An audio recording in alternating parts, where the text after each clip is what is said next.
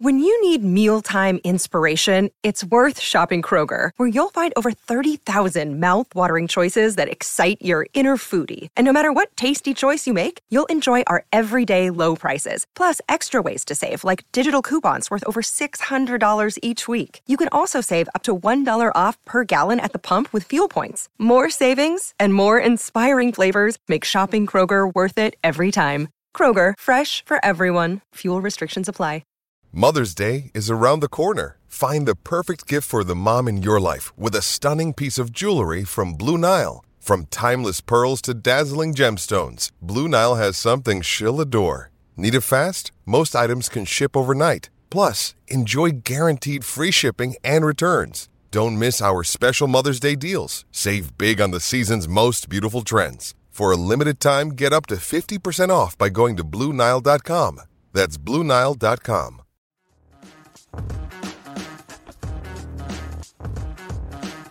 Can you say hard hats, folks? Hard hats, lunch pail, steel toe boots. Anything short of a championship this year is a failure. Look at this boomer right here.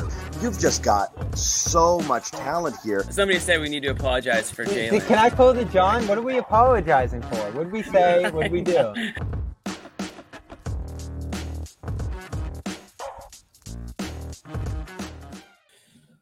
Okay, everybody, welcome into the Garden Report Sunday night edition. Marcus Smart return edition of the Celtics defeat the Memphis Grizzlies in a blowout. I think, as we all expected, 131 to 91. This was about as lopsided of a, of a talent discrepancy as I think you'll ever see in the NBA. There's been a lot of blowouts over the years, but you could, this was one of those games where you could just watch and see that there was one team that is playing for a championship, and there's one team that I think, uh, we're, we're looking for to fill the roster uh, outside the TD Garden earlier today. Sherrod and Bobby, uh, welcome in.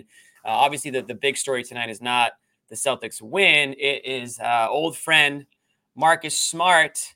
Look at Sherrod. Look at Sherrod smiling, grinning from ear to ear. His buddy's back. My guy is back. He's back. He's back. Marcus was Smart back. Made, his, made his return tonight um, to the delight of everybody in the TD Garden. A lot of uh, a lot of Celtics fans there, but also a lot of Marcus Smart fans there, regardless of what jersey or I guess in this case what um, street clothes he's he's in.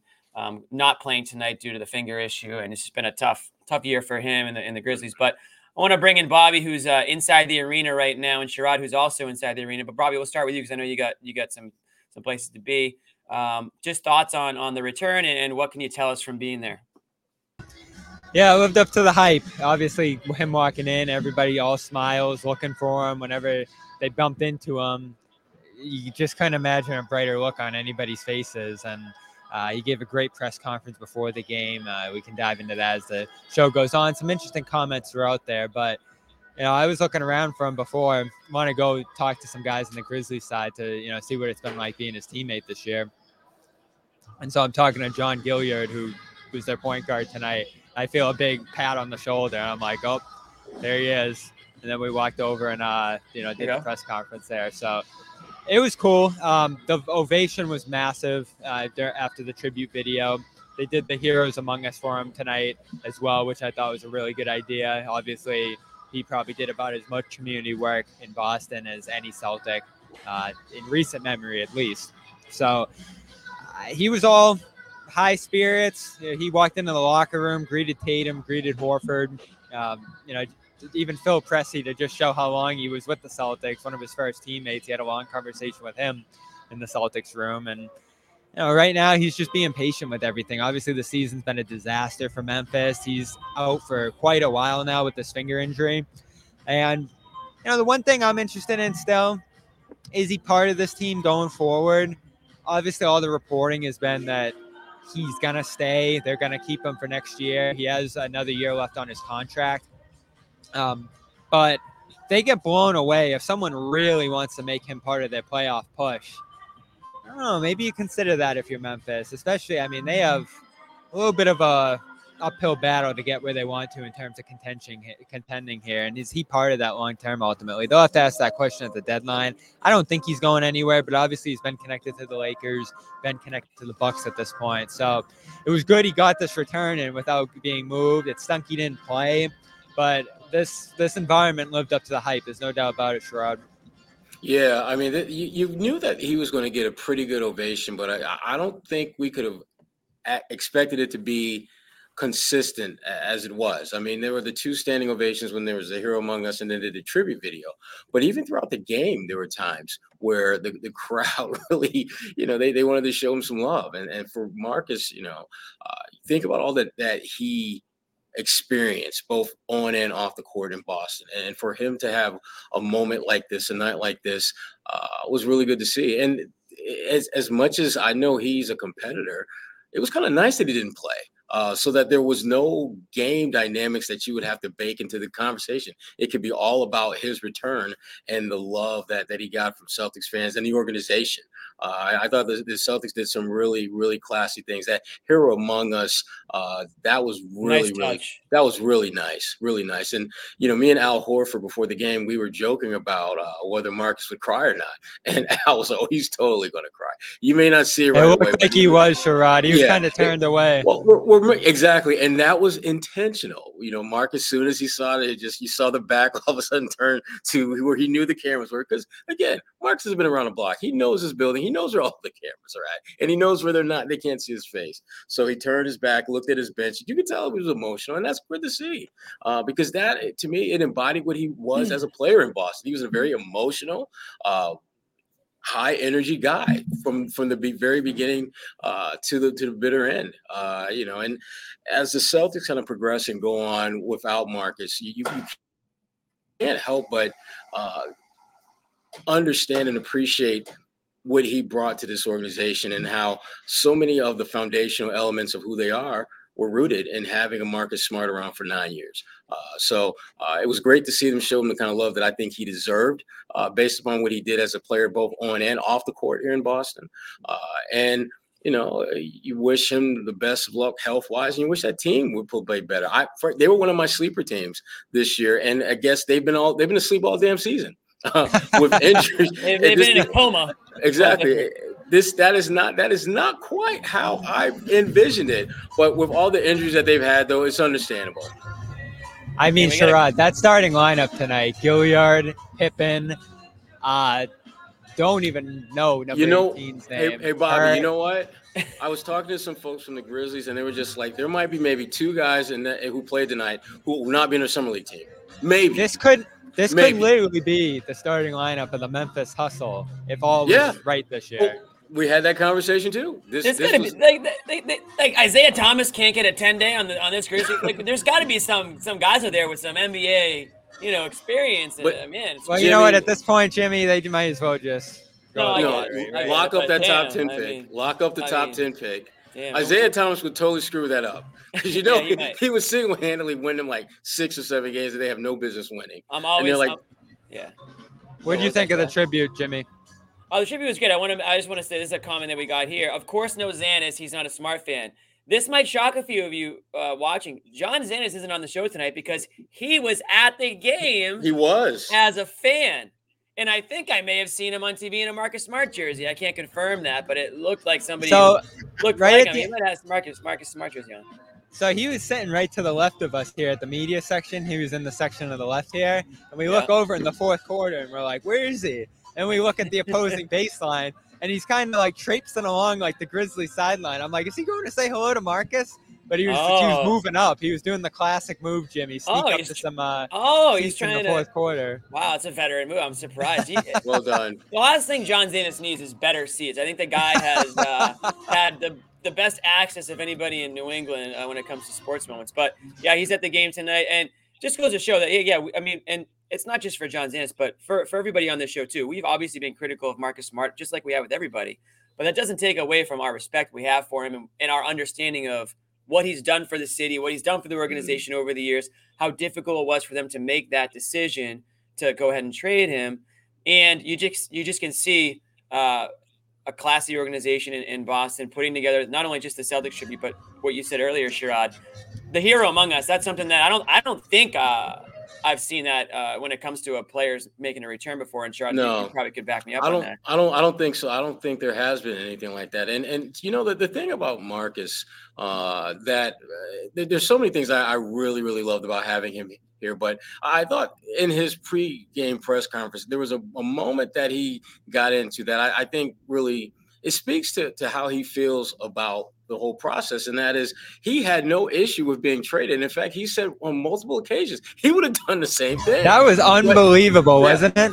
But you know what? The thing is, it- the point that he made, and it was the point that I had issue with too, was that they could have at least given him a heads up that this was coming. I mean, they literally went from like at 9 p.m. being told that the Brogdon deal was not going to happen to like 9:07. Marcus is gone. It, there was like literally, yeah, there was like no t- time elapsed between when they went from the, the deal that didn't plan out to this new deal. And Marcus, you know, that was the only thing that he was a little sore about and hurt was that he didn't get any kind of advance notice that they were they're looking to move him because you know there's no way that deal came together as quickly as it did unless there was some preparation on the front end uh, and I think that's that was the thing that that hurt him the most that they were clearly you know open to the idea of moving him uh, way well before they pulled the trigger on that. There's no way you can pull the trigger, go from Brogdon trade falling apart to the smart trade coming through just the way it did. There's no way. Yeah, and of course, Zach Kleiman, Memphis' GM, said over the summer that Smart was a guy they were interested in a while, who they had conversations over for a while uh, Yeah. before that night. And I, as far as I know, I think the notice about the trade that Smart mentioned over the summer too, when we talked to him right after the deal, I think that was a bit of a miscommunication.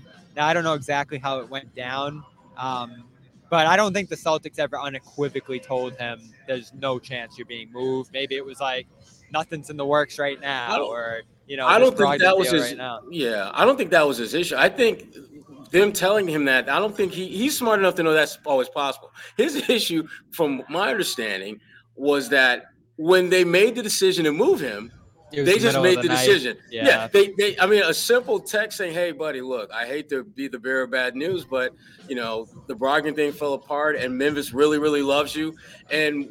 We're gonna we're gonna trade you. Uh, give me a call or something like that to at least give him a because I think for Marcus part of the, the issue that he had was he gave nine years to this organization and yes he was paid for but you look at the foundation that they're working with now this is a team that when they're at their best they're elite at the defensive end of the floor Marcus had a lot to do with that um, Marcus there are many nights you think back to when he those first few years where he basically shamed his teammates into playing better defense uh, Yeah. because he was playing at such a high level and it went from being shamed into playing great defense to an expectation that collectively you would play uh, defense at least whatever your capacity to play good defense was, you would at least come close to reaching that max potential. And Marcus brought that out of a lot of guys. And so I I, understand why he was a little bit, you know, um, not happy with, with just being traded without any heads up because he felt he had invested enough in his organization where he deserved that courtesy. Um, so I, I get it, but at the same time, you know, I go back to Bobby, what we were just talking about earlier about him saying, I would have done the same deal if it were me. That is some serious, uh, just kind of um, understanding who you are in this whole NBA ecosystem. Because you know, there's a lot of guys who would never say that I would trade me for anyone, even though you know damn well that they are like maybe fifth best player on their roster. And there's at least 50 guys that their team should trade him for if they could. Uh, so I, I I like that that just kind of really self reflection that Marcus had about just his situation and understanding why Brad and the Brass did what they did. I think we have a clip here from Marcus talking. I'm going to give it a shot here and see if I know what I'm doing in action. Oh wow! I mean, you know, um, it was it was you know, like I said, uh, between getting married and the wedding and and everything, excuse me, personally that I've been dealing with, uh, it helped. It's helped me cope. It did, and you know, it, it definitely hurt, but it didn't hurt as as hard as I thought it would uh, because of that. Um, you know, and um, like I said, I understand business and I understand this business, and um, and I s- tell people to this day, if it was me, I'd make the same business decision as well. Um, all I asked was that, you know, could have gave a heads up or just a simple, hey, been here nine years. We just want to let you know this is what's going on. Perfect. You know, at the end of the day, I'm a businessman as well, and um, so that that's what it was. The hurt uh, really come from, um, you know, um, but like I said, I was able to to keep my mind off of it. Um, there's no ill will towards the organization, towards my teammates, towards the coaching staff. I love everybody, and I'm thankful to have the, had the opportunity to play with those guys. Right, and and that was and he's you know what Marcus said there is consistent with what uh, everything I heard from his camp over the summer or after the deal went down. That the deal itself didn't bother him. The fact that he didn't get any kind of advance warning after having been here for nine years that that was going down. That was the issue that he had. Yeah, and I, I guess that's like the that's the ugly side of the business of basketball, right, Sherrod? And that's why you know it. It I think sometimes we need to understand that it, it, goes two ways in in sports. You know, sometimes the players get a lot get a lot of uh, hate uh, if they leave a team and if they choose another team for in free agency, but just as quickly, they, you know, they could be traded. So loyalty goes both ways, and and I don't think Marcus Smart is is saying that the Celtics aren't loyal to him. He's just saying that you know would have been nice to maybe have a little bit more of that. He probably feels that he he was due that after yeah time here. And I, I think that, that, yeah, that was I think his biggest issue that he felt that based upon being here nine years, mm-hmm. uh, that if you're going to cut me loose, give me a heads up. Yeah. I, you know, if, if it would have happened during his second or third year or even fourth year, it's just like, yeah, right. they, they did what they did. I haven't really invested much in this city, in this town, in this organization. But that was just the opposite. He had invested tremendously in this organization uh, and this city and, and, this, mm-hmm. and the people around here. And for him, I, I don't think it's out of the ordinary or, or frankly, an outlandish request or desire that if you're traded to give you a little bit of advance notice that you're about to be moved. Right. Bobby, um, anything else on Smart? I know you wanted to get get your thoughts in before you went back into the locker room. And I know you got you got to go talk to Joe. I think so. Yeah, on that, uh, I think what he told us throughout exactly when we uh, talked to him over the summer was that I knew I was going to get traded at some point. It wasn't going to be Brown or Tatum. So he, he didn't know exactly when it would be. He didn't know it would be so soon. But he always had an idea in his mind that guys don't spend the rest of their careers with a team quite the same way they used to. And uh, he was prepared for it to come at some point. But it's it's obviously a lot of regret. They came close in 2022. They had a lot of long runs. He would have loved for him, Rob, Grant, all the guys that went out the door this summer to be part of what – they were going to do eventually on this title run. But at the same time, I mean, the Celtics have kind of moved on. I mean, there wasn't a lot of enthusiasm for talking about them yesterday. It was more on focusing on winning this game and getting things right for this season. And it was great to see them do that tonight. You know, winning by 40. It was a little run in the second quarter where it looked like it was going to be get a little dangerous there, but they they overall just took care of this team and walked out the door with a win here fairly easily. And it was funny uh, down in Memphis, Smart gave them a big speech for what Santi Aldama said was 10 minutes before the game, trying to you know get them prepared for what the Celtics do and give them little tips and tricks for playing them. And I asked uh, their coach before the game about that, and he was like, "Yeah, he did it again." so, yeah, that's smart. Like there was obviously a beloved side to him in that room, and then I think there was also an overbearing at times side to him in that room that you know maybe his voice got a little bit tired in there. Mm-hmm. Maybe it was time for some new leaders to take over, namely Brown and Tatum. And uh, they've obviously done a great job with that this year. I mean, there's never really been a point, thanks in large part to Jrue Holiday, obviously Jimmy, that yeah. um, they we've said they need Smart right now. Like they really miss him at this point. And you know, talking to some fans, we did a video tribute with some fans um, over on All Access. They kind of feel the same way. It's like know, thank you for the nine years, but it's probably time. And I think Smart probably feels similarly. Like there's some regret that it couldn't work out, that it couldn't go the full way to the you know entire career spent with that team. But um, it was a good non- run nonetheless. I think he ended up being, in terms of everything, the defensive identity, off the court, leadership, one of the more impactful guys of the last you know 20 ish years here. Um, mm-hmm. And you know I don't know if 36 is going up there, Sherrod. Probably not. But no, Bobby. Well, I, I don't even know. and I love Mark. Close, that's about as close as you can come to getting it. Will 40 go up there too? If 30, if, if 36 goes up, Bobby's going to be asking. All right, I'm out of here, guys. we'll see you in a bit, maybe, hopefully, yeah. possibly. All right, we'll, we'll get we'll get more of your thoughts on the game uh, when you come back, Bob, because there. there he's not coming back. Yeah, he's, he's, not coming back, Jimmy. Stop lying to the people. Not, the Kornet, the Kornet, the, the number forty uh, Kornet talk sh- uh, scared him away. That's it. Did he was totally shook. It was a. It, it, don't look at the box score if you're Luke Kornet tonight. That's one thing you probably don't want to do. But um, Sherrod, let's let's reset here. So we got Marcus Smart talk out of the way, and, and I know you guys probably uh, you got probably have dinner plans with him later tonight. But regardless, um, there's a game uh, aside from that, and uh, again, like we're not going to get too wrapped up in in the fact that they won because I think uh, if they didn't win, uh, you know, we have a very different yeah, conversation. All hell might have been broken loose. It might have broken loose tonight, but what can you take from this game? You know, were there players that stood out to you? Obviously, they, they did get to go to the bench tonight um, right. more more than uh, a lot of games. So we got to see again, we got to see some more Queta. We got to see Jordan Walsh a little bit. Right. Um, Hauser got you know 23 minutes, although he's kind of in a little bit of a up and down part of uh, mm-hmm. the season, you could say. But um, aside from listen, the obvious 34 from Tatum, uh, he was on uh, from start mm-hmm. to finish tonight, and some really just again, I said this earlier, it looked like a t- team of G leaguers they were playing, and I think Tatum kind of got into that little bit of a groove, and and he was he was feeling the flow out there, doing the bull dance. Uh, six of twelve from three and thirty four points for him. Um, but uh, you know what else? What else can you take from this one?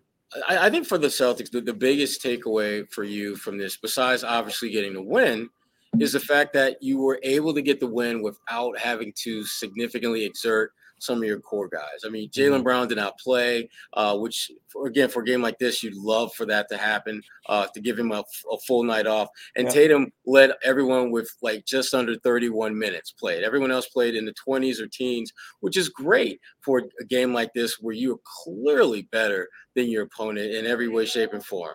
Uh, like I mentioned to you earlier, you know, they were joking about how this Grizzlies team that we saw out here now, the majority of those guys are going to be on the summer league squad.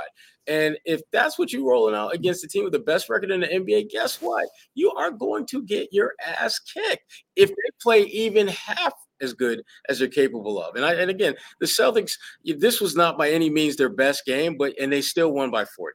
Uh, it was it was just a matter of them literally deciding whether to turn it on and keep it on long enough to make this game a non uh, challenge, and they did that. Uh, if you're looking at individuals, you know I, I love how Porzingis just basically had a mismatch and they exploited. It. I mean, the dude had 26 points. It looked like bully ball. It did. It did. And in fact, your Porzingis was like 10 for 17 shooting. And of those seven misses, I would say at least three of those right rim, yeah. were right at the rim shots that he should have made.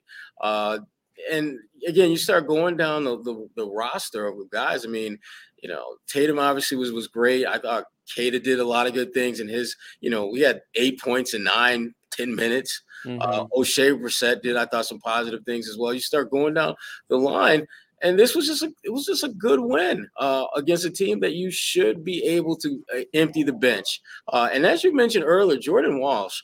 Um, Give it up for Jordan Walsh. First career points for Jordan Walsh. You know we got a lot of Walsh fans I, in the, in the I've chat. seen him. I've seen him play a couple of G League games, and I'm t- I just got a feeling this is a guy that can help them now. I think really? he, I, I, really think he's a guy. Now, now, I'm not talking about playing like 10, 50 minutes. I'm talking like giving you a good three, four minute stretch where he plays good defense, maybe forces a turnover, helps you mm-hmm. spark uh, like a 10 0 run or a 12 2 run by just his effort and energy. Doesn't score all those points, but does a lot of those little things that help you kind of get you going.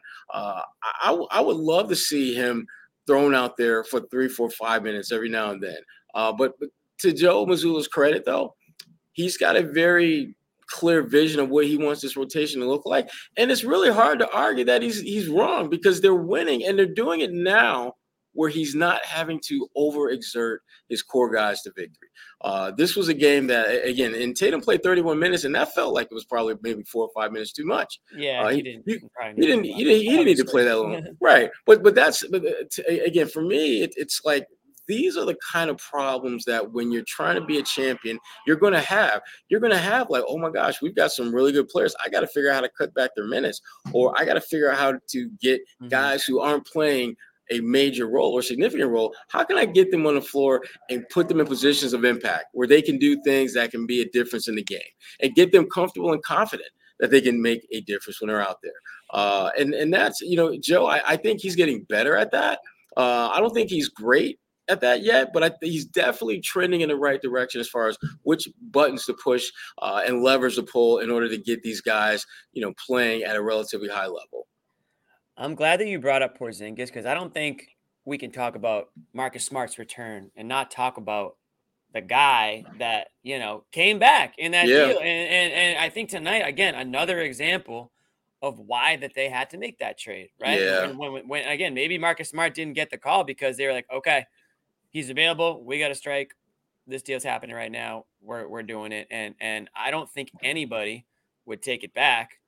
That's for sure. Knowing No. what we know and knowing how well this has gone so far, and I I, I do wonder how Porzingis uh, approached tonight's game, knowing that it was Marcus Smart's return, knowing that he's the guy that that came back, and I wonder if he sat there tonight, and I I- I think they panned to him, and I think I saw him him clapping along for the tributes, but that's got to mean something to him to see how you know two things. One, to see how important Marcus Smart was to this team, and I wonder if he's ever been on a team or ever been in a situation where he's been on the court for a tribute or a return, especially of that caliber, because he's been on teams where, let's be honest, it didn't end well. uh, Yeah. for him, whether it's the Knicks, whether it's the Mavericks, you know, Washington just, you know, he did his thing, but it's Washington. What, you know, what's Right. it really mean? He's, he's not, get- put it this way, he's not getting a Marcus Smart tribute video anywhere he goes. So Yeah. I wonder if when he sees that, if he gets a different appreciation for Boston and what it means to be, to be playing here. Not that he doesn't appreciate it already. And I also wonder if, was he feeling any pressure to re, to be the guy that came in for Marcus Smart before? And if and if not, does that change things when he says, "Oh wow, this guy really was a fan favorite," and I, I sort of have an obligation to sort of you know play with that same intensity, be that uh, player that fans uh, want to watch and, and want to get behind. I don't think that that was ever a factor in him before today or before the trivia video or anything Uh. like that because they play two very different positions and they have two very different roles that they Right. are tasked with playing. Porzingis, to me, he's got one of the best jobs of any NBA starter in the NBA. He's making max money as the at best third option on the team. That I mean, I mean, think about working for a company where you make, you know, you whatever the CEO makes, that's kind of what you're making, but you're like the assistant VP to the CEO. It's just it, that, that's it's it's a great situation for him. Uh, and if you're Porzingis, I think you're clapping not only to just say, "Hey, Marcus, you know, welcome back." You're thinking, "Thank God they had Marcus Smart on this roster so that they could get him, get me here." Right. Uh, and and that's uh, to me, if you're Porzingis, I, I think that is what you think about more than anything else. Is Mm-hmm. you have an opportunity for the first time in your career to play on an elite team, compete for a championship, and no one is looking at you as okay, you've got to carry these guys on your back in order for us to get that title. Uh, Right. For him, he just has to do play his role, and most nights his role is to be a factor offensively. Uh, be I think be his role needs to be bigger. To be honest, I think you know what? The, it's I- tricky. It's tricky though with him because you know you you you say that and I, it makes sense, but then you look at Derrick White. And it's like, what doesn't Derrick White have a big right. role There's too? only one ball. And what about Jalen? I mean, Jalen is, you know, we we I think some well, you know, sometimes we definitely uh take what he does for granted.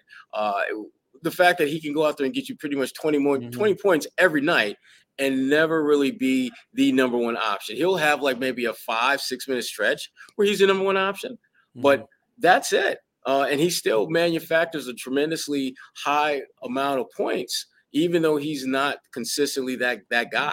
Uh, so I, I think Porzingis is cool with whatever role that they ask. Oh, he's he's cool with it. Yeah, my, I mean, my, my only thing is that I think he needs to be more aggressive sometimes. Now, I'm not saying tonight He because it's a different situation, but there are games where I'm like, well, if they're not going to go to him, he needs to he needs to go to the ball himself. You know what I mean? I- like they, they tend to forget him, and I don't know if that's a Joe issue or if that's a Tatum and Brown thing. But you have this guy in Porzingis that is one of a handful of players that can kind of do everything that he does all in one. And there are games where he goes, you know, eight field goal attempts. You know what I mean? It's like that. Those are the games where I'm like, damn, like they probably could have used him more on offense at least. Absolutely, and that's and, and that's one of those things. I, I- I consider that just part of the the learning and growing process that you have when you're a new guy to a Mhm. team that's already built to win at a high level, that has already won at a relatively high level. You're trying to get in where you fit in, and I think for Porzingis, there's some games where it just absolutely crystallizes itself and makes total sense, and other games where he just seems kind of lost in the fog of what exactly they need him to do uh, in order to be impactful. But at the end of the day, though, um, if you're the Celtics, the thing that you are most consumed by and concerned with is him being healthy, because you know if he's healthy, uh, you have a tremendously great opportunity to go very deep in the playoffs because more nights than not, he's going to be one of the mismatches that you can exploit. Uh, and and this you know this game against the Grizzlies was a perfect example of what that looks like. Uh, they had no answer for him. I mean, he he had 26 points, but he could have easily gone on for 40 if they really really wanted him to, and he wanted to be assertive because I, I, didn't think he was very assertive. I think he just took kind of what they gave him, and they didn't really have much of a choice but to give him what he wanted because he's bigger, longer, better around, has better touch around the basket than the guys that were trying to defend him. And I use the mm-hmm. word trying uh, right, loosely because right. they're not very. This is this was not a very good Memphis team, obviously with injuries and stuff like that. So, um, Porzingis did what you're supposed to do: get you 26 and call it a day. Yeah. Happy Super Bowl to all who celebrate from FanDuel, America's number one sportsbook. FanDuel has so many ways for you to end the season with a W. Not only can you bet on who will win Super Bowl 58, but FanDuel also has bets which players will score a touchdown, how many points will be scored, and so much more. New customers join today and you get $200 in bonus bets if your first bet of $5 or more wins. Just visit fanduel.com slash Boston to sign up. That's fanduel.com slash Boston. Make every moment more with FanDuel, an official sportsbook partner of the NFL. 21 plus and present in Massachusetts. Hope is here. First online real money wager only. $10 first deposit required. Bonus issued as non withdrawable bonus bets that expire seven days after receipt. Restrictions apply. See terms at sportsbook.fanduel.com. Gamblinghelplinema.org or call 800 327 5050 for 24 7 support. Play it smart from the start. GameSenseMA.com or call 1 800 GAM 1234. And, and again, like that's and 26, eight rebounds, two blocks. I mean, that's just another day at the office, you know. And, and, and again, I guess my only thing was I wonder if he saw it tonight kind of unfold and, and was just like, damn, like that that that's a real that's kind of like a real love situation that they have for this guy. And like I think he had a I think he already had a great appreciation for playing mm-hmm. for the mm-hmm. organization. But I think that's just like another example of it of seeing that. And now I, I wonder if anyone's going to ask him something similar tonight. Just you know thoughts on the fans' reaction and, and being the guy that sort of was traded for him. I think mm-hmm. that's an interesting little wrinkle, but it's obviously not you know the storyline tonight. Um, well, keep it keep in mind the teams that he has played for recently. I mean, you he played for the Washington right. Wizards. Uh, I call them Izzards because W's they, they, they should no be no W's in their names. Exactly, the Lizards. Uh, yeah. And so he play for them. You play for a Dallas team that was a one of the big underachievers that year, and, and so for him, I think the appreciation is being with an organization and being with a team of players mm-hmm. who are not just talking about winning, but their actions that dictate that they are about winning. And obviously, they're going to have their hiccups along the way. They're going to have those games where they suck and they lose mm-hmm. to a mm-hmm. bad team. Uh, it happens to everyone, uh, all the great teams it happens to. But what's the consistent – dynamic or blueprint for what they do night in, night out. And more times than not, obviously this year, they find ways to win and have lots of different guys contributing to that success, including Porzingis. So for him, you know, I'm you know that, that tribute video is is great because Mark has been a lot to this organization and trading him so that he can get to Boston means a lot to him. Uh, so I, Porzingis, I think he's good with all this, man. Because if, if, like I said, it goes back. I mean, you're the assistant junior CEO but you're mm-hmm. making as much as the CEO. Yeah, right. Uh, Resistant to the regional manager. You're, you're the yes. Exactly. You're the regional manager, but you're making as much as the CEO. Yeah. How can you be mad about that? And everyone is profiting. The company is right. doing well. So, everyone's everyone's so, getting in line for that Christmas bonus. Exactly. Right? Exactly. So yeah, he, it's a great. He, Porzingis has a great life, man. We we we talked briefly about the bench, some of the bench guys. Mm-hmm. One guy that I think slowly but surely here is becoming more of a, a regular name uh, among Celtics fans is Queta. I gotta say, Queta, man, man, limited minutes tonight, but making those minutes count. If I'm Bobby, I'm shaking in my boots right now. About my here's the, this is the thing about Queta. I, I think there are certain matchups, certain rosters where Queta could be a little bit more impactful than Luke. Uh, Luke is a good ball mover. Luke really you know, when he's out there, he's very good at being kind of that conduit between, you know, the hockey assist and the person who actually makes the assist. Uh, he's very he's very good in that role, and you need guys like that when you talk about winning games. But there's some nights where you just need a guy that's going to bang. You need right. a big who you need a big who's going to play big. Uh, and Queta is that guy on a lot of nights. Now he's going to make some silly fouls. He's going to jump for trying to block shots and also shots that he has no business jumping for because him me, merely being out there is going to intimidate some guys who are going to hesitate to shoot. Uh, he's got to get smarter in that regard. But if you're the Celtics, I'm warming to the idea of having them both. Uh, because I think there are certain matches where Queta should be playing more than Luke, and certain matches where I think Luke should be playing more than Queta. Uh, mm-hmm. Uh, that's Joe's call to figure out how to manage those two because they are two very different types of bigs. And I would like to see Joe do a little bit better job of utilizing each of their strengths because there just seems to be a lot of what I call empty calorie games from Luke where it feels like you mm-hmm. know it, it, feels like you're drinking diet a beverage where it's just empty calories taste isn't great. You're not getting any calories. It's just literally something that's a little bit sweeter than water. Uh, and I don't want that for my backup bigs. I think they're nice where Queta should play more mm-hmm. than Luke. And I just don't think Joe feels that press to put him out there. What do you think, Joe Sway? What's up, Joe Sway? What's going on, fellas? How we doing? Better now that we got you in the building. How's it going? Oh, you're sweet, Jimmy. Thank I'm you. good, man. I'm doing good. And uh, just to piggyback on that, for sure, Sherrod, I, I, just think he's still obviously still a bit raw, right? Uh, the the fouls is still a concern. Mm-hmm. Um, you know, but once he gets that down, once he can uh, be one of those defensive guys, and obviously he can make clean blocks and clean steals. I, I, think he will be a problem. Honestly, I mean, you look at the other night. I mean, one of the few uh, good things that we saw from the Celtics team against that Lakers matchup was how quickly this guy was flirting with the double double. I mean, he doesn't need a lot of time out there to go out, you know, grab rebounds, create. Uh, opportunities for the Celtics, second chance opportunities, and also, hey, you give him the ball in the paint where he's comfortable, he'll dunk. You know what I mean? He'll dunk on anybody in front of him. Like he has that that muscle, he has that confidence for sure. And uh, yeah, I mean that's just it's just parts of his game that you're not going to get for someone like Luke. But Luke is has been um, productive. You know, there's there's a reason why there's a you know there's, there's minutes for Luke on the reg, and I think a lot of it has to do with what Sherrod just said in sense of uh, ball movement. You know, making the right play, being in the right spot a lot of the times. But defensively, in terms of cleaning the glass and being a force in the middle, I think that's where Queta gets the upper hand out of the two. Yeah.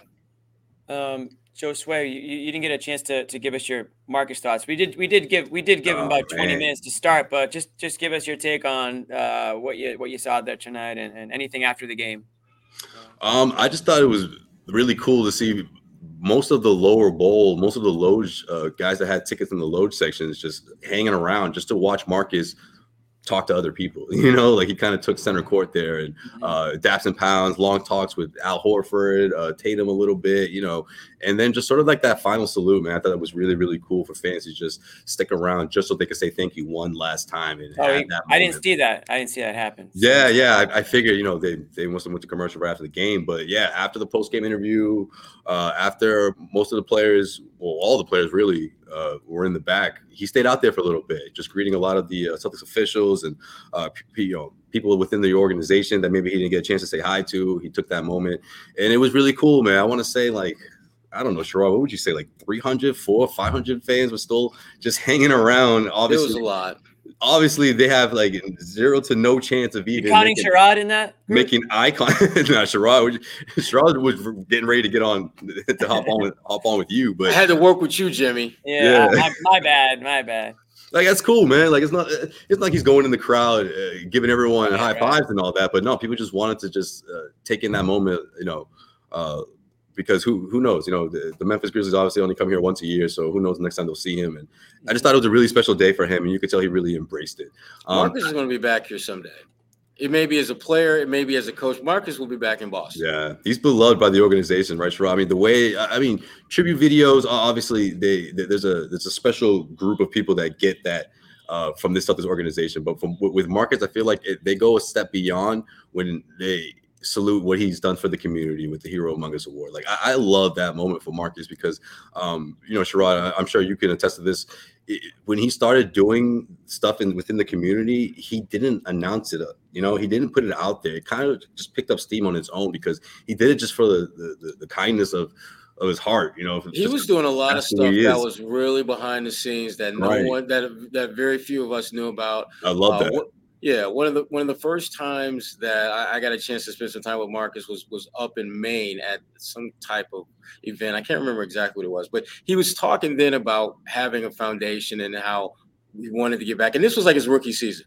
Uh, and you know, I, I, think back to that conversation. A lot of things that he talked about wanting to do, he made happen uh, for a lot of kids, and he did it with, as you pointed out, just with very little fanfare, very little attention, and that was intentional uh, because it really wasn't about shining a spotlight right. on what he was doing, but it was about helping people. And what he learned, though, uh, was that you kind of got to bring a spotlight on that so that you can attract other people to mm-hmm. put a mm-hmm. hand in, in, to help with that work. Um, and, and he's really he's really intentional about just making sure that he's doing his part uh, beyond just being a basketball player. Uh, and and and you know, if we're going to keep it totally hundred, it's not like he's had nothing but great experiences when he's been in Boston. He's been very clear about the not so great experiences, but he doesn't allow those experiences to take away from what he feels his mission is, which is to help others in a way that goes above and beyond him simply signing a piece of paper or the back of a jersey at a game. Uh, and that's the thing that I've, I've always appreciated about him. About his focus has always been on something bigger and greater than himself. Um, and he makes that happen. Mm-hmm. Now, having said that, we also agree on the fact that when the Celtics made the decision to move him and get Porzingis, that was a great deal. That was too a little too damn tempting to pass up if you're Boston. And I love the fact that he is honest about that. About I would have done the same deal too. Very few players have that that kind of self reflection. Um, yeah, but Sherrod, let me ask you this though: You think that's that that's changed in the last like three or four months? Because if you ask me, I, I, feel like it has. Like I, I think as as time has passed and he sees what the Celtics look like now, it's kind of like, oh, I get it now. You know what I mean? Because I, I, remember the first uh the first time we got a chance to catch up with Marcus right after the, the trade happened. He was sort of like, hey, listen, if they think that's what's best for them, then I'm not gonna I'm not gonna fight that, which you, you right. respect, but you sort of had that sense of like maybe he's thinking Porzingis, you guys really think like he's the well, he's the answer? And then obviously he sees what they look like. He's like, oh, okay, I get it now. You know. Well, I, I think for Marcus, his his memory was like, you do realize that I was locking this dude up at six four and he's right. seven two, seven three. I do realize that, right? But what Marcus, I think, eventually realized that, yeah, that's true. But you're also the defensive player of the year. You're also one of the best players at your at that particular part of the floor in the NBA. Yeah. The rest of these guys in the league, they're not that good. And guess what? He puts them on the grill on a regular basis. Right. Uh, there's there's a, there's not a lot of players that you see Porzingis match up with that they outplay him, and it's a clear mismatch. More times than not, he's going to get the better of whoever is trying to guard him. Uh, and so I think as the season wore on, and Marcus is yeah, doing what I think any former teammate would do. You're going to watch your former team play. Oh, you're yeah. going to you're going to check out those clips. You are going to be following them on IG and and all their social media platforms, and you're going to see all those clips. And you're watching Porzingis go to work. You're watching him hitting folks with 22, seven, and and four or five blocks, and and just doing all these things. And oh, more right. than anything else, they're winning. Yeah. They're not just playing well. They're winning more than any other team in the NBA. And mm. the thing about Marcus, he understands as a competitor, that's ultimately what all this is about. What can I do to impact winning? Right. Is my presence giving this team a better chance to be successful than my lack of a presence? And Marcus, as much as he helped the Celtics while he was here, and he definitely deserves credit for that, Porzingis is getting them further down the road. Yeah. Porzingis is giving them an, an avenue of growth that they just weren't going to have with Marcus, uh, and and so uh, for him, I think it's just part of it, just his maturation and embracing the fact that you know I had a hand in helping them build this, but they're looking to build it bigger, better, stronger, more diverse, and I basically was collateral damage for that to happen. They had to move me in order to get better. Uh, and, and and and again, that's you know that's just kind of how Marcus is. He right. gets it. He absolutely gets it. Um, all right, that's Sherrod at the at the game. Joe Whoa, whoa, whoa, whoa, whoa, Jimmy, you don't like you don't like the center spot? Okay. No, I think I should be on the left. I want Joe Sway. You're front and center. Everybody knows that. Man. I don't hate it, but you're looking, you're, you're nobody looking... passes the ball to the center anyway. So you the wings, we got it. We'll, we'll keep taking shots. Center. All right, I'll man in the middle. You were a sports coach tonight, so we'll, we'll give you a shot. I'll man the middle. That's cool. yeah, man the yeah, middle. Go, go, get some uh, rebounds. we'll keep shooting. So we got Sherrod in the building. Joe Sway's in the building. Bobby Manning was on the show to start. He's in the building, getting some more post game sound. John Zanis was also in the building, folks. Yeah, he was. That's why he's not in the podcast. He had his Marcus Smart jersey on. No, he had tonight. a custom Marcus Smart. I said, "Thank you, Marcus." no, I'm just kidding. No, you know, John's gonna kill me if I, could, if I like, left that out there like it was facts. No, uh, no. John Zanis is at the game. Pretty good season. He wanted us to give a shout out to Rob from Portland, Maine, who came down and introduced himself to John. Apparently, wanted to be seen with John, which is rare. But he introduced. Yeah, himself he like sniped him, I guess, and his, just like ran all the way over to say hi to John. Rob and his two daughters, big fan of the show, so we want to say shout out to Rob. Appreciate the support. Um, and we also want to say shout out to our good friends at HelloFresh, guys. So HelloFresh.com slash CLNS free. You want to use the code CLNS free and get free breakfast for life, guys. What is HelloFresh? You get farm fresh, pre portioned ingredients and seasonal recipes delivered right to your doorstep. Skip trips to the grocery store and count on HelloFresh to make home cooking easy, fun, and affordable. That's why it's America's number one meal kit. Yesterday was Sunday. Let's be honest, you sat on the couch and you watched football all day and you didn't go food shopping. Well, that's okay because if you had HelloFresh, you'd get your food delivered right to your door so you wouldn't have to go waste a Sunday at the supermarket and fight through lines and deal with annoying people. You wouldn't have to do any of those things, Sherrod, right? I mean, exactly. That's that's, Backs that's my dog. Yeah, yeah, backs my dog. Exactly. So you want to enjoy your Sundays. You want the food delivered to your door, healthy not the takeout trash that you know is it, is, is it going to fall in line with your new year's resolutions and your new diet and everything like that. So HelloFresh comes in it makes saving time um, your breeziest resolution with quick and convenient recipes delivered right to you. You can choose your meals and select your delivery date. They handle the meal planning and shopping. All you have to do is open your weekly box of pre-portioned ingredients and step-by-step recipes to get to cooking. I know bobby's had it and you guys guys the uh, the the food's legit. It, it's it's better than what you're gonna figure out on your own. Like if you're a bachelor out there and you just don't want to cook, but you want to maybe like start that. You know, at some point, guys, we do have to grow up a little bit. We still have to start cooking things, and I think HelloFresh is a good. Enough with the apps. The, those stupid apps on your phone, you're like fifty dollars to get. Oh my McDonald's. god! You're not even gonna say their names because they're such a ripoff, and it, it, it's bad. It's getting worse too. So Go to HelloFresh.com slash CLNS free and use the code CLNS free for free breakfast for life. That's one breakfast item per box while subscription is active. That's free breakfast for life at HelloFresh.com slash CLNS free with code CLNS free. I got the Niners. I'm, I'm going to stick with the Niners. I know that betting against the Chiefs probably sounds crazy right now because they've been figuring out how to win games, but – I don't think the Chiefs have played great football this year, and I uh, no. I'm just gonna I'm gonna lean Niners. It, it's not it's not a lock, but I'm gonna lean Niners, and that's that's what I'm gonna stick with. I'm going Chiefs. I'm Are going you? Chiefs. Are you a Mahomes yeah. guy? I'm, Mahomes believer. I, I, I like him. He's he's a phenomenal player. Um, but you know, um, yeah. I'm going. I'm going. I'm going. I'm going Chiefs. I mean, Mahomes Purdy is kind of kind of one sided there. Right, right. Yeah, I feel like they're gonna have like that like third quarter where they like break away or something. I don't know. Taylor Swift's gonna be like going nuts. Taylor, the yeah. Swifties will be watching. I mean, not that like I'm not one of those people that's like get her off my screen type thing, but like I just feel like it's just the, it's in the okay, it's in the cards. It's in the cards. No, I'm not. but, but, but, but, let me say this though. The memes, showing her. The memes. She's gonna be on for like like 90 seconds for the entire game. Hey, yeah. that's how much. That's how much. That's a prop. I mean, that's a prop bet uh, right there. Only the I don't think they can do that. The Niners. Totally. The Niners can the Niners can prevent it from happening by by not letting Travis Kelce score a touchdown. So it's really up to them uh, to keep Taylor off the screen. Good luck for that. Um, all right, back Good to the game. Joe Sway, Mar- Marcus Smart, Marcus Smart aside, anything anything stick out to you tonight? We talked Porzingis earlier. We've talked some Queta.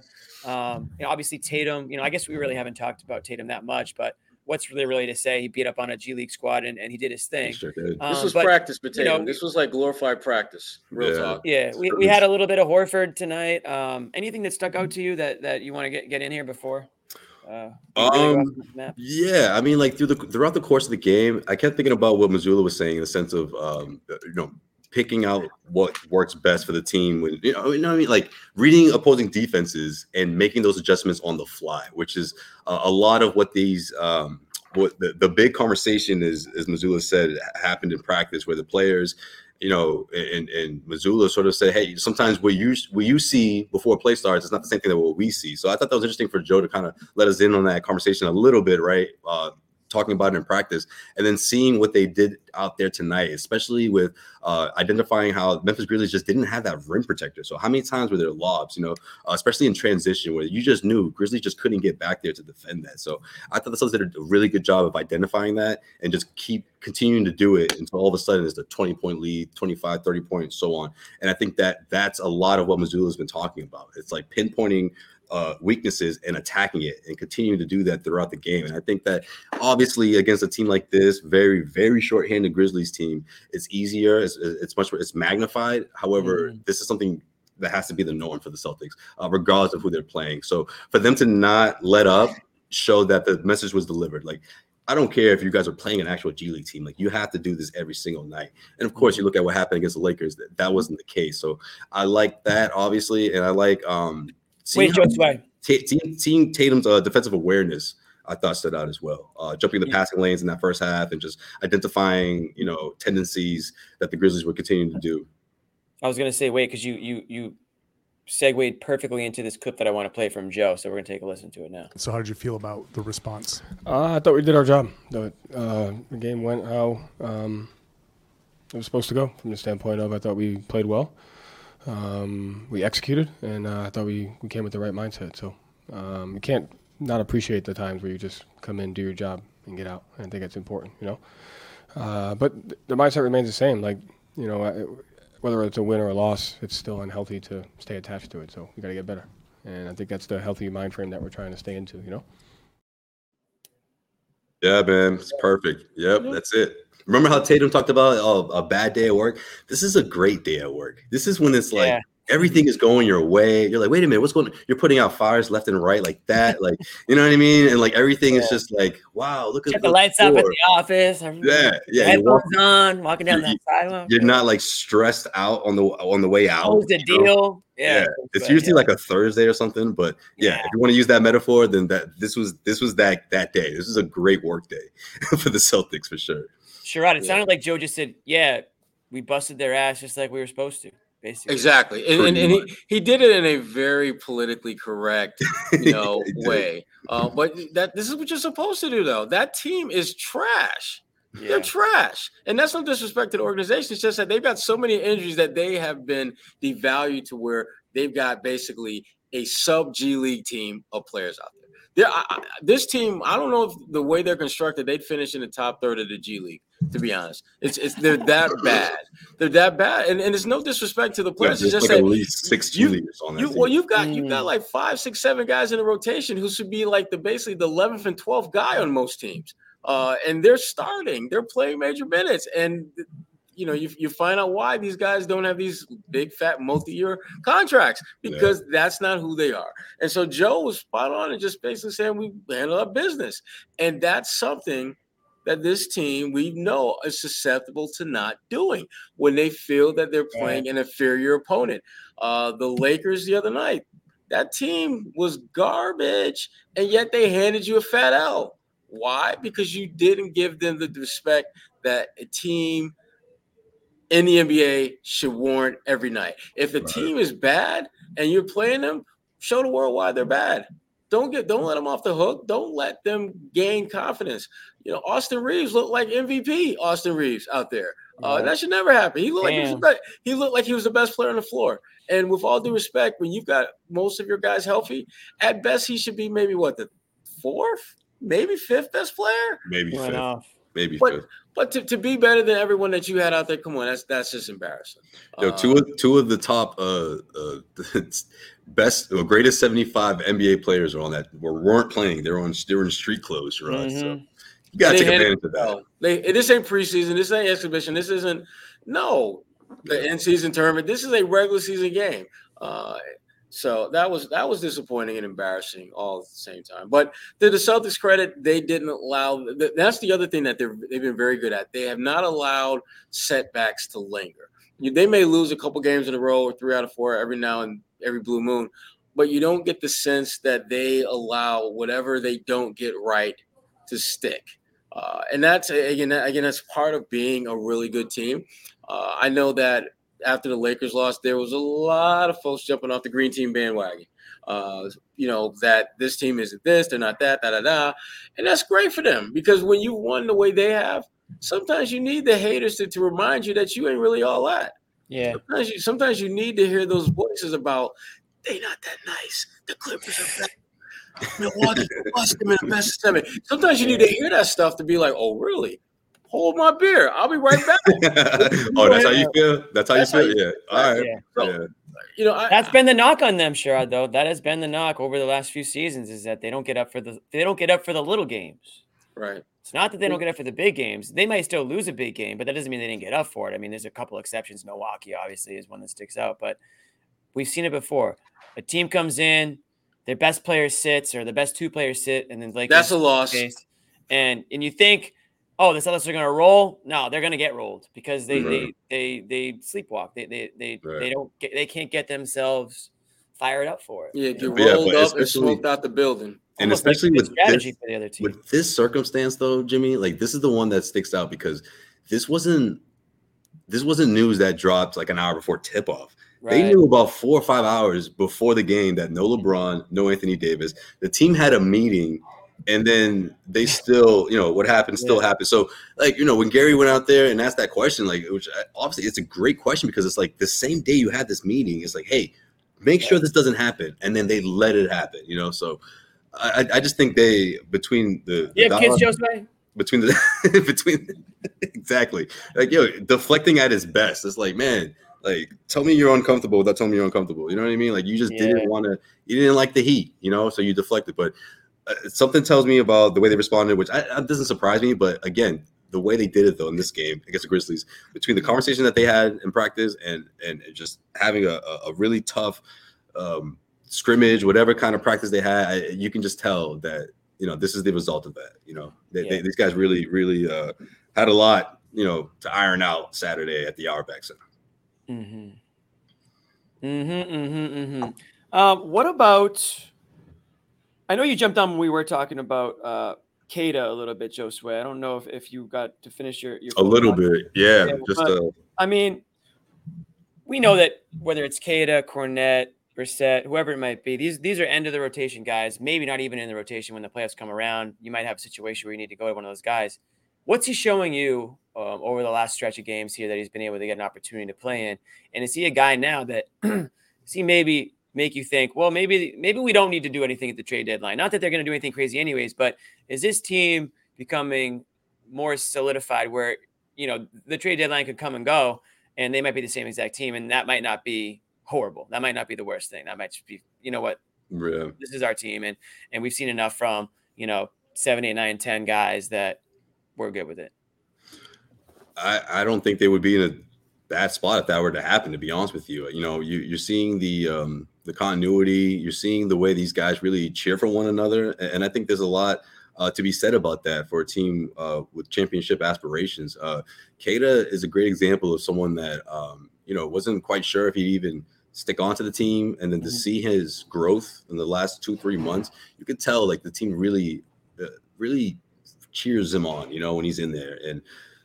Jordan Walsh scores his first NBA points. Like everyone is on their feet in the bench. Well, obviously the crowd helps as well, but like I just think all that matters, especially when there's been so many nights where guys, is you know, people who you don't expect to have any playing time are starting. You know, you know, uh, moments where guys have to contribute. You know, and I think guys remain ready, like the you know the whole stay ready crew, because of the the, the way this this roster is designed. You know, Al not playing on the second night of back to backs, and you know. um uh Porzingis missing a handful of games. So I think all that helps because they they obviously one stay ready and, and two you're seeing the growth in between you know guys nine and twelve or whatever at the end. Whereas we always knew going into the season that the top six were solidified and easily the the, the better top six across the NBA. But those Mhm. spots between seven, eight, and nine, I think, is now we're starting to figure out. You know, as we see, you know, Hauser coming to his own and uh, Pritchard, you know, is still trying trying to find that consistency. But you're seeing guys you you're able to plug in and still get results. Yeah, it's funny you mentioned Hauser and Pritchard. You would think that those guys, Hauser, Pritchard, Luke, those are your first what three guys off the bench, you know, or you know, with Horford. Yeah. Al, Al aside. Um, not a not a ton from those guys tonight. Um, I don't know if that's just the way the game went, or the Celtics just went a little bit deeper into the bench and they didn't really need to to to do as much. But is there Sherrod? I mean, when you look at Hauser and Pritchard specifically, because those guys are going to get more consistent playing time than, than Luke will. Are they reliable? Are they are they reliable on a night in night out basis? We know what Hauser can do. We know what Pritchard can do. I would say to to uh, we know what both those guys can do, but can we can we rely on them to actually do it when it's going to matter? Uh, no, and I think part of that is because I don't believe they're going to be leaned on when it does matter. I, I think this. I think Someone's Joe- got to play off the bench. Well, yeah, but they don't got to play much. They don't got to play a lot. Yeah. They don't have to play a meaningful role. I, I think you're going to see, uh, you know, depending on how they play, you're going to see their minutes reduce as we get into the playoffs, uh, Mhm. which is understandable. You want your best players out there for most of the game, while recognizing that they're going to need breaks along the way in order to be f- as fresh as possible down the stretch. So, uh, to me, their their playing time they are going to dictate their playing time. The better they play, the better chances they have to be on the floor for significant minutes. Um, but when a game actually is on the line late in the fourth quarter and you need a stop, you know, I think Hauser might be on the floor to some extent if they really, you know, they need a three ball to kind of either stymie a run by the other team or, or they need a bucket of some kind. He might be on the floor in that situation. Uh, but they're not, he's not going to be on the floor because they absolutely got to get him a shot. They want him on the floor because your options A and B and C might break down. And if he's D, then get him to rock and see what he can do.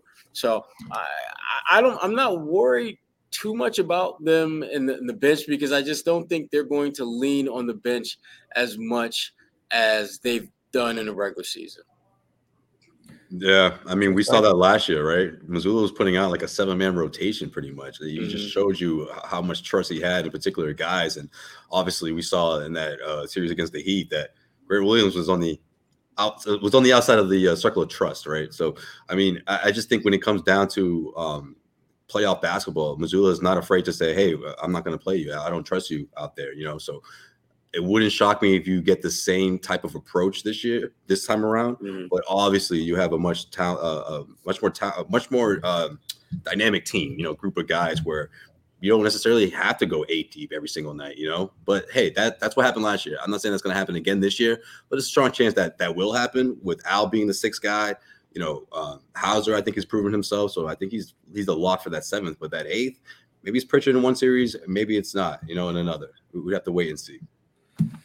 Yeah, I mean, I, I uh, listen. The bench is always, always going to be the question mark. I don't even know what Pritchard has. Pritchard had any playoff role in his career? Not not much of one. So I mean, it, It's it'd be interesting because remember Ime like like went to him and believed in him all of a sudden in that towards the end of that um postseason run, and then he had like what that that huge game one against the Warriors in the finals, and he kind of just you know kind of faded from there. But yeah, Mhm. some some some experience though. I mean, not a lot of guys on this team can say they they balled out the way he did in, in limited minutes in that game one matchup where Celtics obviously went off, and uh, as Draymond Green remembers it, something that never was, was was destined to happen again. and It didn't throughout that series, but Pritchard did have a part in that.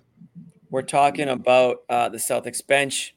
Jordan Walsh scores his first career points tonight. It, was one of those crowds that you could tell they just kind of were, were in a good good mood no matter what. So I think I, I Yeah, think but people heard- love people love Jordan Walsh, man. Like That's what I mean. Yeah. I mean, Yeah. they, they made sure they let him know that they understood it was his first career two points on the dunk. Um, Sherrod went on earlier to say that he thinks Jordan Walsh is a, a future perennial all star in this league. um, no, he didn't say that. But he does think that Jordan Walsh can have some kind of effect, uh, I think mostly on the defensive end. I'm going to go to a, a, a, Joe bite here on Walsh to see. I have no idea what he said, but we're going to find out right now.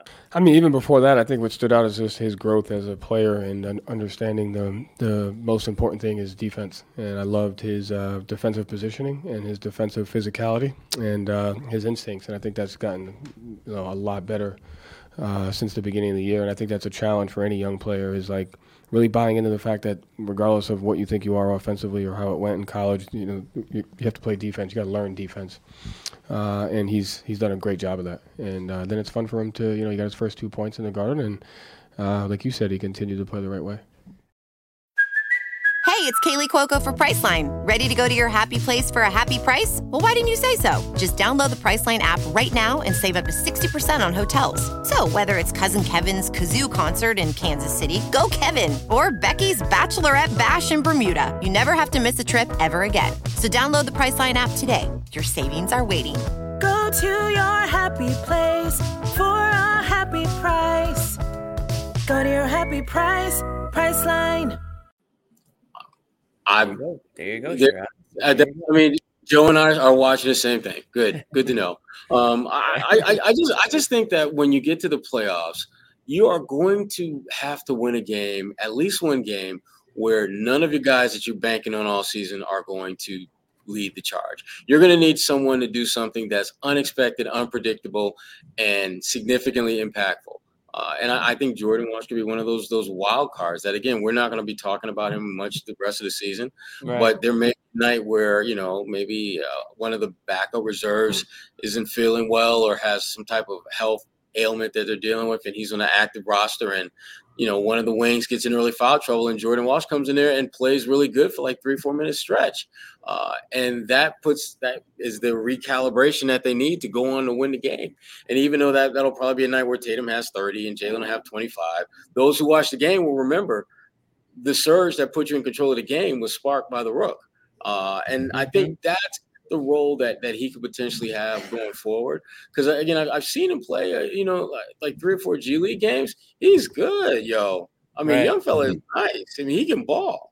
Uh, and he's athletic out there. He's ridiculously athletic. He's way more athletic than I thought.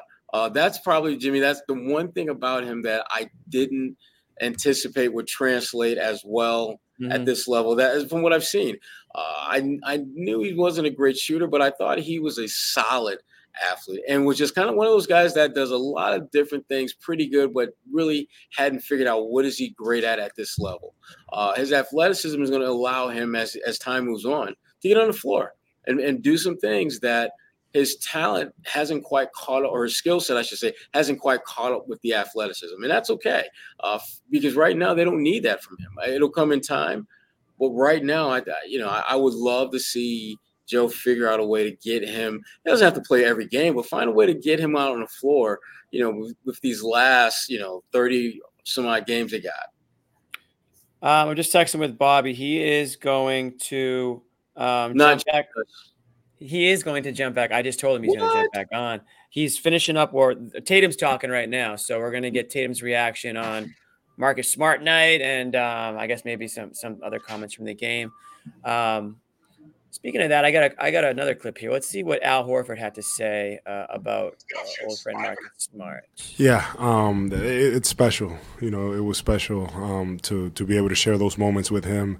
Uh, I, I, knew that you know the crowd was going to be you know very very grateful and appreciative, and uh, and and they were you know they were great. They really showed their appreciation, and um, and it was nice to see not only Marcus but also you know his wife um, and and and you know and, and the people that were uh, along with them you know that they were kind of taking everything in appreciating the moment and, uh, and and feeling the love you know Boston you know has real love um, you know for Marcus and um, and even though he's on another team it doesn't change you know how how we feel about him uh, as our, our guys and, and also the you know the fans show how they feel about him as well.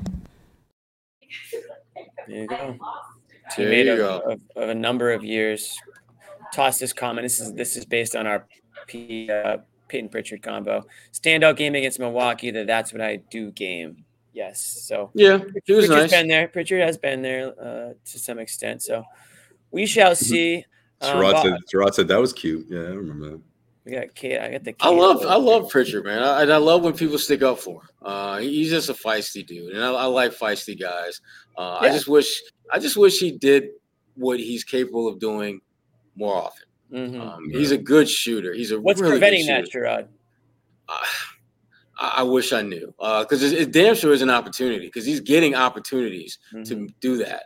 Uh, I, to me, Is it when I watch him play, it- I don't it- I don't think it's so much the size. Is I it the just think- contract, Sherrod? Is that con- It's- is, it- is, it's it- is it being is it being comfortable knowing that you know you got some security for the next couple of years? I don't think he's years? ever been comfortable, Joseph. Yeah, I don't think he knows what that feels like. Um, He strikes me as, as someone who, even when he is comfortable, he's thinking about, man, this really isn't quite as comfortable as it should be. This could all Uh, end tomorrow. Yeah. yeah. No, I, I think he, he's just a guy that, you know, when I look at him play and I look at his, his shot making, he's very much a rhythm guy.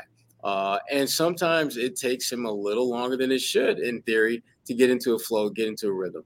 Uh, the thing that I, I, I do like about him, though, that he's able to, more times than not, it's not an issue, is his defense. He's a little guy who doesn't really get kind of beaten up and, and blasted, the way most little guys do. And I think part of that is because he's just a little bulldog. I mean, you're trying to post him up, he's not having that. Right. Um, if you're trying to, you know, just shoot over the top of him, he's going to crowd your space and, and make it uncomfortable for you.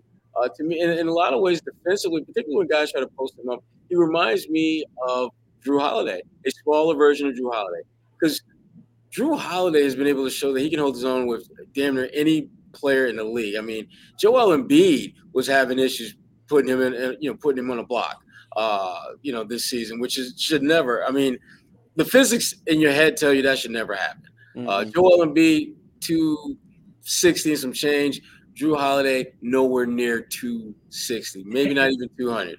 Uh, But he makes him work. He, plays and, and that- yeah. yeah, and, and that's that's the beautiful thing about Jrue Holiday. And, and just kind of coming full circle to our, our buddy Marcus Smart, Jrue Holiday is, is essentially a better version of Marcus Smart. When you look at the thing, Okay, seeing this. Wow, on Marcus Smart night. On That's not- that's- that's not shade. That's not shade. That?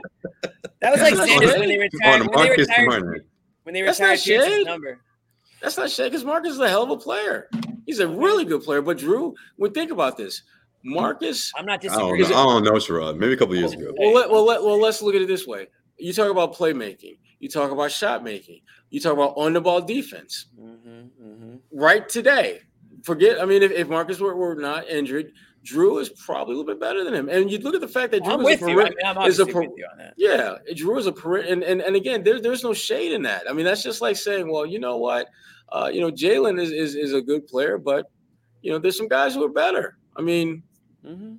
and when you talk about Marcus, Jrue is a guy that's probably better than him many respects. And and and to, and again, to me, there's no shame in that because that doesn't take away from Marcus being a great player. It, recognizes what the Celtics were able to get in Jrue Holiday, which is a really good championship player, guy who's already got a chip. And I think Uh, I think Jrue is the guy that's probably making the biggest sacrifice out of everybody. E- Exactly. And, and the fact that you got your team, I mean, Jrue is not even talking about, it. you got his teammates talk about the sacrifice, which means something is happening in practice and we're not around that they're just like, damn, Jrue still got some stuff in the bag that he ain't even pulling out the woodworks. Let me Uh, ask you something, Sherrod. Yo, watch up watching the playoffs though. He's gonna have one of those games where it's just like, oh, like that's Yeah. what Milwaukee's missing. Yeah. You know, like he'll, he'll, It's he'll go it's, off. it's probably going to be against Milwaukee. yeah, it probably is. Because he's going to be like Dame Lillard, huh? Okay, yeah. Let, let me ask you something. Okay. They don't And- and they don't Joe- win Okay. that chip without Jrue, man. Like he had such a big part of that. He did. He did. His defense Crazy. was phenomenal. Phenomenal. Jim, Jimmy, you about to ask something? Yeah, I'm gonna ask him. uh, You can you can go first, Rod, and then Josue, I'll get your opinion too. We got we, there was a quote that came out last week, late last week maybe, from Brogdon, and it basically uh, the short of it was that they asked him about his I get maybe his feelings in in Portland. He said, you know, I like it here. I'm not trying to get traded. It's nice to be in a place where you know you're appreciated. Essentially, Yeah. said. Oh, shade, the shade was real. The shade was real. The shade So, was real. A thoughts on that. B how is that different than what? Why is that different for Jrue Holiday? Why is what different with Jrue Why Holiday? is so? I imagine what maybe what Brogdon's saying is that In terms of sacrificing, sacrificing role Yeah. being sort of switched around. I'm I- I'm I'm not saying that it isn't different, but why why is it different? Why should Holiday not feel the way uh Brogdon felt? I guess when- when- because Jrue's appreciated. Jrue's But why, appreciated why way wasn't more Brogdon appreciated? because Brogdon was part of a team that was built differently than the one that Jrue is built with. Think about it. When Brogdon was here, you had him, you had Marcus Smart, you had Derrick White. Uh, and, and this was Derrick White pre I should be talked about as an all-star Derrick White. But you were seeing signs that Derrick was trending toward being a very impactful player. So you had three very impactful players really vying for one position essentially. Uh, and they looked at the big picture and it's just like, okay, Marcus is a staple. Uh, he ain't going nowhere. And Derrick White, we traded for Derrick White and we had to actually give up something for that was like the one that, that's like the one trade that Brad made where they actually gave up some legitimate capital as far as first round pick stuff like that. Uh, and flip to this year with Drew Holiday. Is Jrue Holiday is Derrick White? Who's competing with them? Who's who, who's Nobody. challenging them for minutes? Ex- exactly. So if you're Jrue, you're appreciated more so because you're not fighting for attention. It's like being it's like trying You're to getting the it's like- minutes, you, even though he's not getting. Let's say he's not getting the looks on offense, though. Like that's Yeah. okay with him because Yeah. he's more of a defensive-minded guy, Marcus, anyways. Marcus was in a three-headed battle to be prom king. Jrue has no real competition to be the prom king, so he's feeling much love because there's there, he doesn't have that dynamic at play. Um, so I, I I get the difference. Uh, now back to to Malcolm's comments. Uh, he's spot on. They didn't appreciate the dude was, was he gets six man of the year and you trade him. That's that's that stuff doesn't really happen that often. um, but the reason he was traded was because as the playoffs rolled on, even with him being hurt and not knowing how much you're going to get out of him, uh, even when the idea of him being healthy, I think they realized that we've probably gotten as far as we're going to get with him, and we need, as much as we like him, we really need to add a stretch big. We need to add someone who can actually re- kind of be almost like a relief valve for the offense. And so you, you target Porzingis, who you knew was was someone that was clearly available. Um, and when that didn't work out, you moved on to Plan B to get Porzingis, which was Marcus. So yeah, you know, Yeah. I mean, plan. he's got a he's got a good point in the sense of what happened over the offseason. Because let's face it, between Brad Stevens' quote saying that, oh, we have to mend that relationship because we, you know, the the collapse trade with the Clippers that fell through and all that stuff. But in reality, it was okay, how can we cash in on this chip that we have? Like that was mm. their goal. Like we're gonna we're gonna strike someone big and Brogdon has to be a part of it. So mm. yeah, you're not going to feel appreciated because you feel like I wasn't really part of your future. You just sort of wanted to use me as a chip to improve your roster overall. So clearly, that's not the case right now in Portland. However, when you look at the way the game was played, how things, how the season played out, you wonder if Brogdon thought that going into the season he'd have a lot more say in how things were going. As the veteran as you know uh, a point guard has been in this league for a long time respected you know in this league. And on top of everything he thought he was going to be playing for Ime Udoka. So there was a lot of uh, you know uh, what I thought was going to happen didn't happen. You know, a lot of the expectations that I think that Brogdon, uh, the way he saw this thing playing out in Boston, obviously didn't play out um, the way he saw it. Um, but I think I don't think it's just about the way the season ended. I just think it's the the way the decisions were called, shots were called, and all that. And of course, the the, the off season. You know, it was like, do you guys even are you guys even considering me as, as part of your future? And rightfully so, Brogdon. You know, they probably weren't. You know, it was it, would- it would would have been worst case scenario. Brogdon's back. Uh, if you think about the way the Celtics approached the offseason in, in their trades, Can you imagine welcome. Josue? He's back angry. Rob. he's hurt. back angry. Mark is out. Rob out. out. Like Yeah, it would this have would be a much. This would be a very different season for the Celtics. Yeah, That's why it's good to be proactive, boys. Sometimes Right. it's hard to make those trades and make those decisions, but you, you want to avoid You know, those shout out to shout out to Brad for making those tough decisions, man. Because He could see the future. there's Welcome no back, way. Bobby. There's no way that stuff's easy if you're Brad Stevens. Bobby, quick comments on Brogdon's comments before we get back to tonight's, or, or did you already talk about this uh, some other episode? I don't think we did. Brogdon? Okay. No, I haven't hit on it yet. we, I, we, we all hit on it. So why don't you give us your, your take?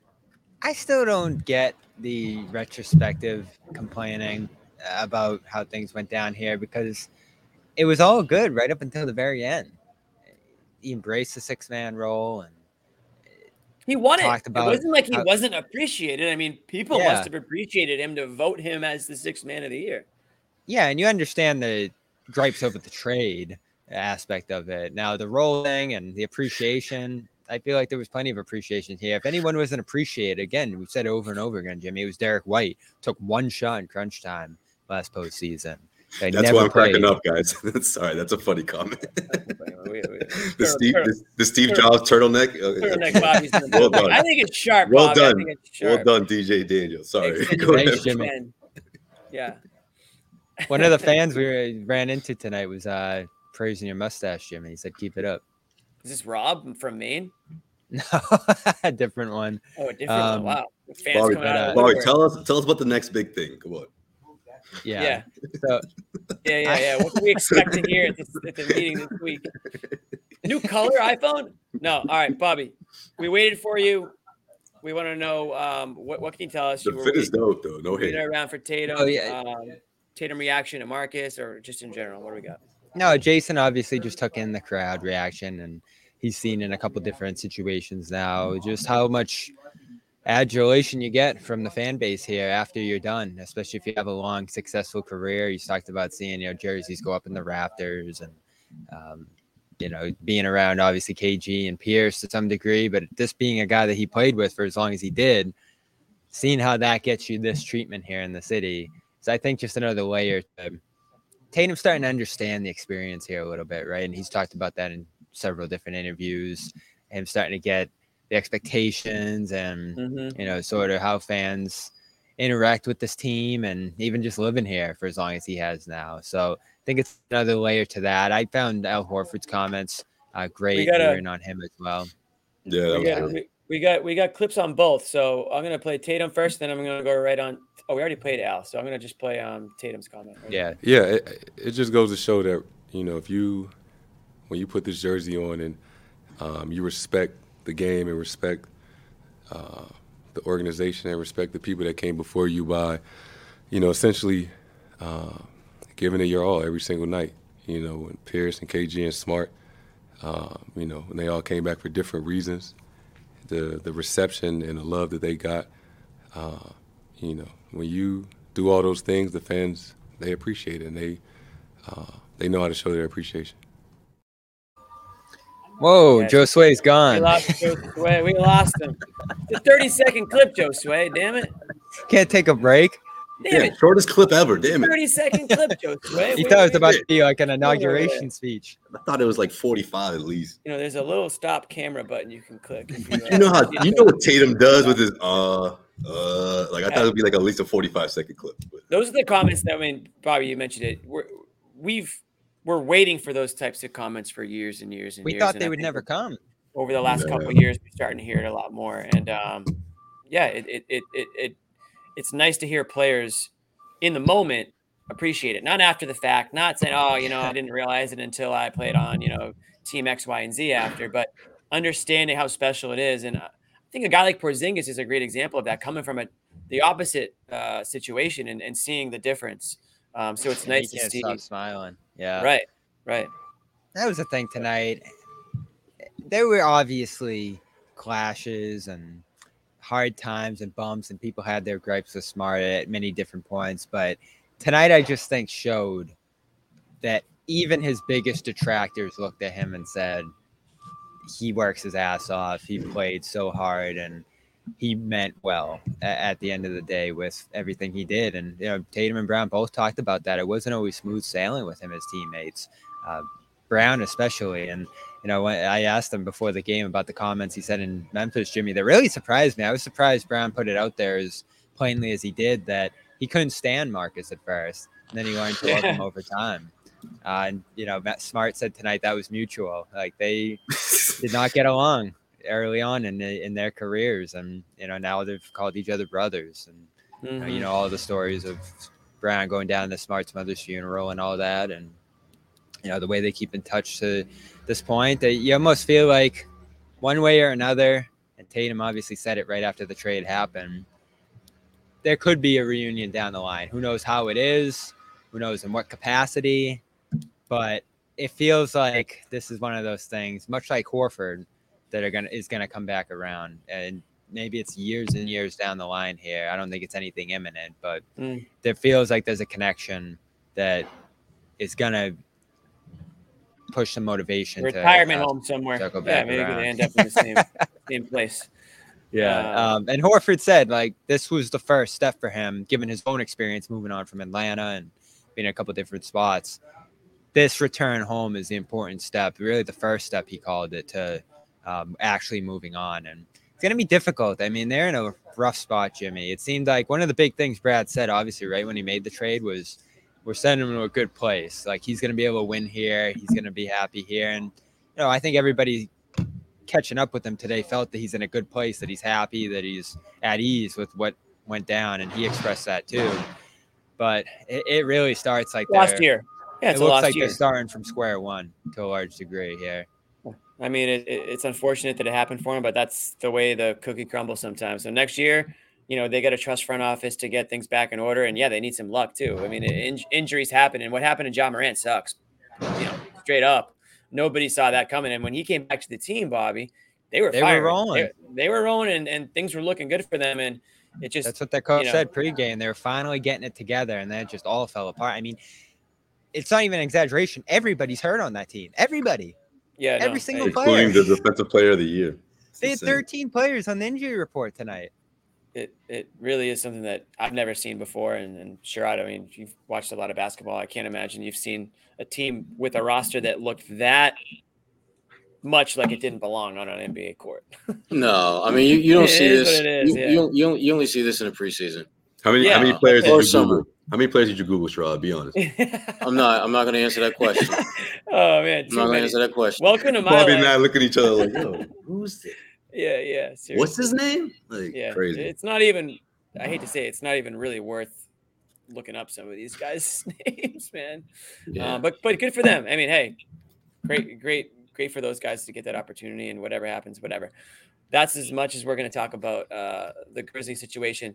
But there is another team that deserves our attention and our discussion because some breaking news tonight Oh, as oh yeah. Woj announced that Joel Embiid, Woj, and I'm sure amongst uh, a, um, a number of other reporters announced that Joel Embiid will undergo surgery to repair a torn meniscus in his left knee.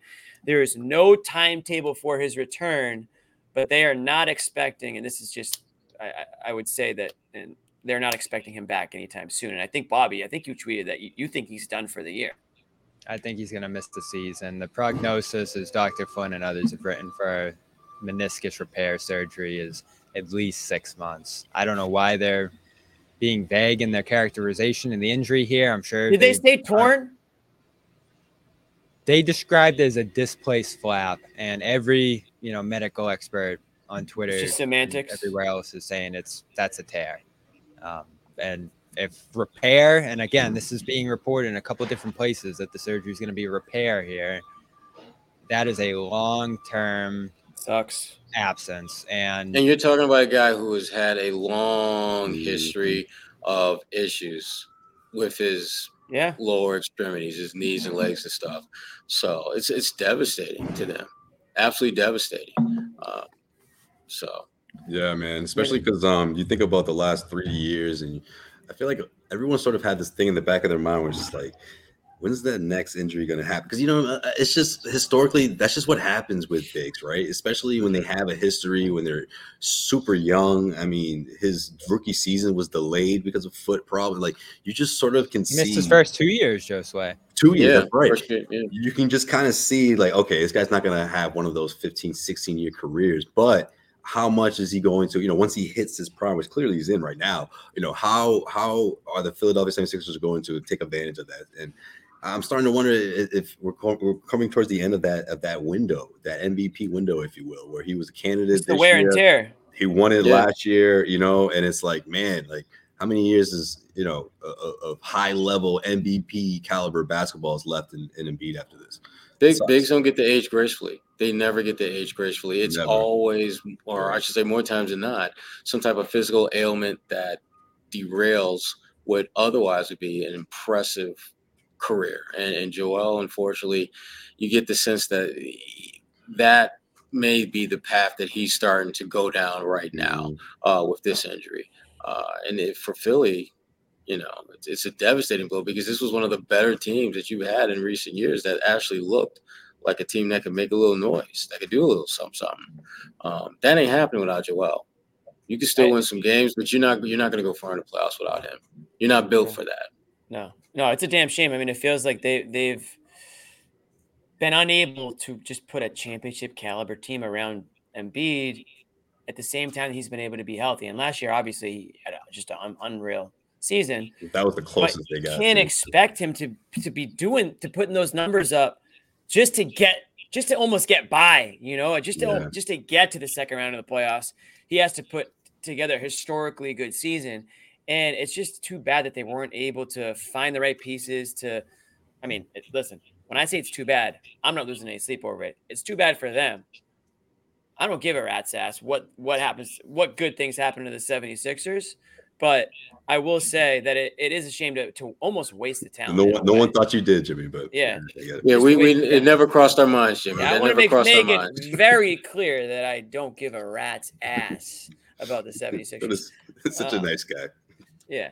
Uh, but you never want to see anyone get hurt. And certainly, I, you know, I love to see, uh, uh, huge fan of greatness, hot take. I, all the greats, I want to see them play at their peak as long as they can. That's why I was pissed that LeBron and Anthony Davis didn't play on Thursday. I want to see those guys come in here and I want to see a good, uh, a good match. People pay a lot of good money and they have a lot of interest in, you know, historic, you know, these are historically great players. We want to see be one of them Smart, too. Morant. Wanted to see Smart Crazy. too, of course. Yeah, another historically great player in, in Bobby's uh, mind.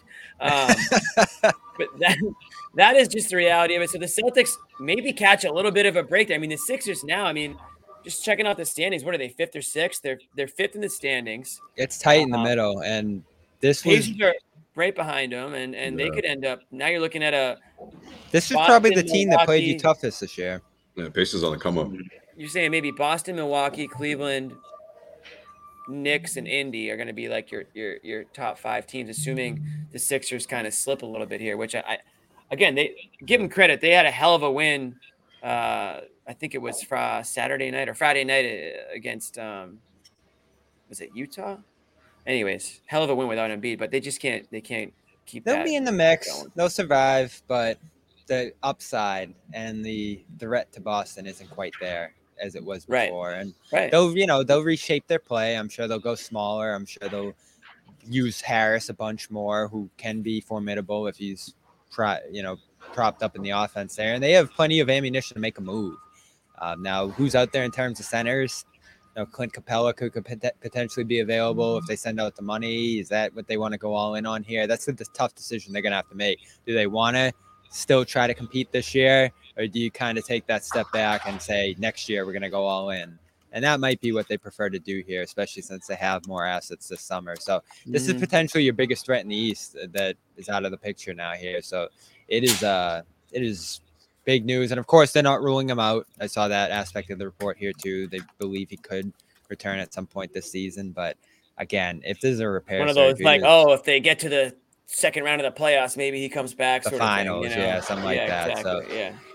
you know, you're looking at Cleveland now, you're looking at New York, you're looking at Milwaukee if they can turn things around under Doc here. But this is as much of a sign as ever that the East is wide open for the Celtics to take control of now. And that shows in the standings here, too. They built quite a large lead on the one seed over uh, the number two Knicks or number two Cavs, whoever it is at this point, Bucks.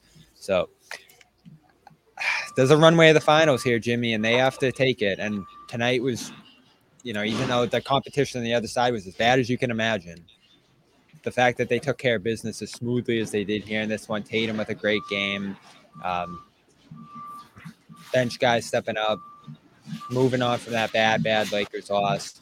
It was good. Mhm. And again, you have winnable games rest of the week: Hawks, uh, Wizards, and the Heat again on Sunday. So keep building on Who's that next? standing. Hawks on Who's Wednesday. next? Hawks on Wednesday. Last All right, game before the trade deadline. Yeah. That's All right. true. We'll talk about we'll do we'll do a little trade deadline prediction uh, after Wednesday night's game, but I think we've gone long enough, guys. Uh, hour and a half tonight. I want to thank everybody for jumping on. Sherrod, Josue, Bobby, the big three, reporting live from the TD Garden. Where else are you going to get this type of coverage? Again, we want to thank. Hey, hey, um, Jimmy, that's Sherrod's podcast, actually. But Oh that, no, that's Yeah, that's true. Yeah, we're.